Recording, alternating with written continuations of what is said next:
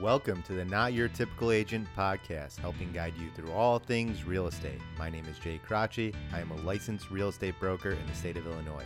Let's get started.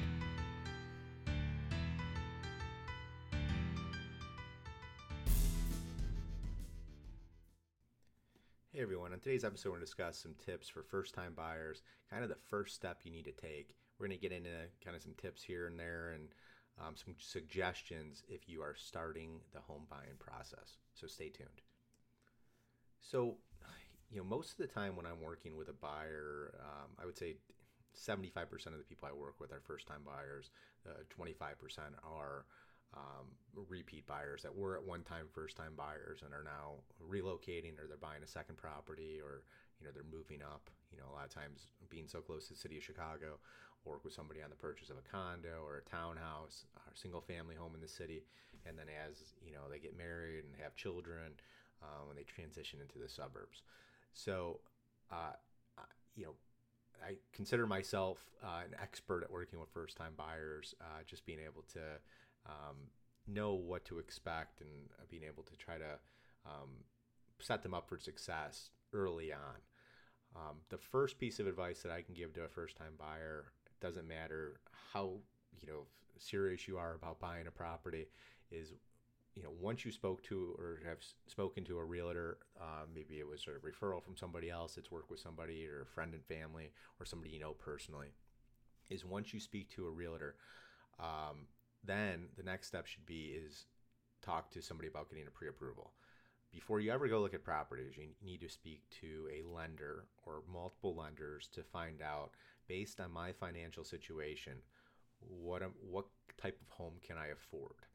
Um, if you're buying a condo, you need to take into account HOAs. You need to take into account taxes. If you're buying a single family home, you need to do the same. A lot of times, not so much HOAs, but you have to take into account perhaps if you're moving to the suburbs, is you probably have a little bit higher taxes. So you may be able to afford the home, but can you afford the taxes on that home? So um, the best place to start I find, and you know, is he, a lot of times what people do is automatically call their bank that they, you know, Chase, Bank of America, all that kind of stuff. The people that they are familiar with, who they perhaps do their everyday banking with. What I would suggest is ask your agent for a suggestion of lenders that they work with in the past that they've had success with. Um, you know, all my banking is done through Chase. Uh, you know, I have credit cards with other people as well, but um, the very infrequent situations would I recommend Chase unless you're a private client in order to pursue a mortgage. Uh, one thing that I, have talked about in multiple different episodes is the person that originates the mortgage, whether it be a Chase, Bank of America, any of these people, um, they're not going to be the one that's servicing the mortgage anyways. So you will generally be in a better position financially if you shop around and you listen to your agent as far as recommendations on, on, on the lender that uh, that they trust that have they've successfully done deals with, um, and they wouldn't recommend them to you unless they know that they're going to make your life easier and make for a good experience for you. I generally at any given time have five lenders that I'll recommend, and uh, that can change. Um, the second uh, client has even the smallest negative experience with a lender, um, you know, I'll evaluate the situation, but um, I will not recommend them again to other clients if uh, they start to slip and they're they're not getting their job done. Uh, because my lenders are an extension of my team. Same thing for real estate attorneys, and they're here to help facilitate a great experience for my buyers and my sellers. Um, I can only control what I control, but if I'm recommending people to my clients and they're an extension of me, and if they don't meet my standards, then I don't recommend them. So, what I would recommend to you, and again, this could be you might be working with an agent that's newer that hasn't worked with a lot of people, so maybe ha- ask for them to ask for recommendations, or then speak to somebody else that you know, uh, same way you got your agent, to see if they re- have a good experience recommending uh, a lender that they've worked with. So after you initially have that conversation with the real estate agent, or even sometimes before, speak to the lender to find out what you could potentially afford. Uh, especially in this market. I mean, that's the biggest thing that a piece of advice I can give uh, buyers now. You know, when I first got into real estate, it was a buyer's market. So you could start looking at properties, have an idea what you can afford. In today's market, if you don't have your pre-approval after you see the home that you love, I would say that you have less than 5% chance of securing that property if you're not pre-approved. Because one, you're going to usually a lot of times you're you're going to need to submit an offer immediately on that property, especially if it's a competitive situation, which most of what we're seeing even today still is. And you're going to need a pre-approval or proof of funds for them to seriously consider you over somebody else, even if your offer is higher.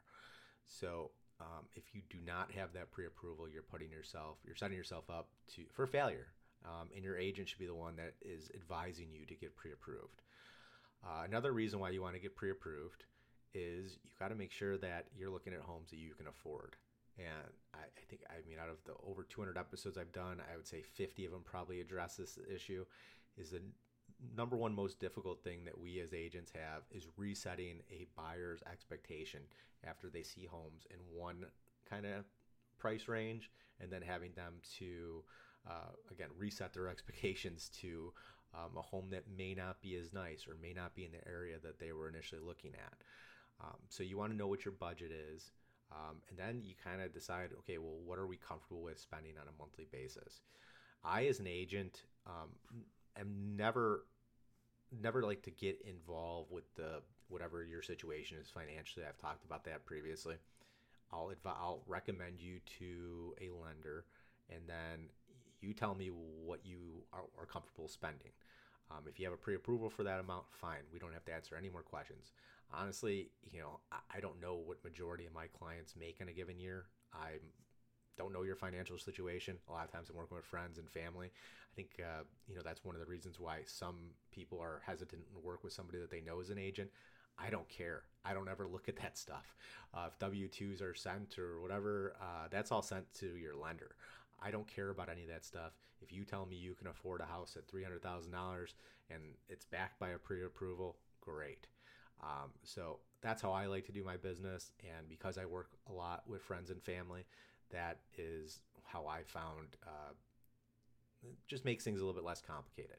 So having this episode be known that uh, I love working with friends and family, and that's pretty much majority of my business, or friends of friends of friends, that kind of thing. So um, once you know how much you can afford to spend, then you can work with your agent to come up with a plan and an area and kind of specifics about um, your needs, wants, and all that kind of stuff. But you can't do any of that without a pre approval. So that's my biggest piece of advice getting into before you do anything.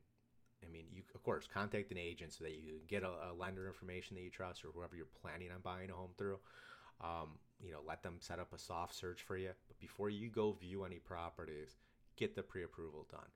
Because, like I said before, that's one of the most difficult things in the world is resetting your expectations. I've had people that looked at five hundred thousand dollars house, thousand dollar houses, and then found that they can afford a two hundred fifty thousand dollar house. Um, you know, needless to say, if they wanted to stay in that area, they were buying a fixer upper. They weren't buying one that was turnkey like the five hundred thousand dollar house that they initially saw. So, having done this for almost a decade now, um, and working with a ton of first time buyers or even move up buyers that you know may be able to afford way more home than they are aware of, or they may be able to afford way less of a house than they um, are their expectations are. Um, it just makes things cleaner. Uh, and then it also just sets you up for success because you're able and ready with that pre-approval if the right house comes along. Because in this market, you kind of have to be. So we've done other episodes with other tips, so we're going to keep it to this one. This is the one thing that you need to do in order to uh, the first thing that you need to do when you're uh, exploring home ownership, uh, whether it be for the first time, second time, or um, you know you're downsizing or relocating. So um, if you're if you're lending money and you're not in a situation, or if you're you're borrowing money and you're not in a situation where you have the funds to to buy cash, then this is the first thing you need to do before you do anything else. Short episode today, but uh, hope you enjoyed it. If you have any questions about the home buying process, if you want to go further into details, by all means, reach out to me. And as always, thanks for listening.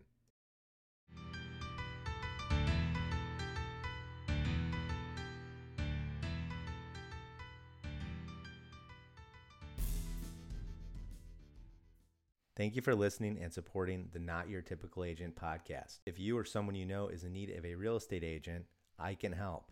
I am a broker with HomeSmart Connect based out of Arlington Heights. We have several locations throughout the Chicagoland area, and I'm happy to help make real estate easier for you.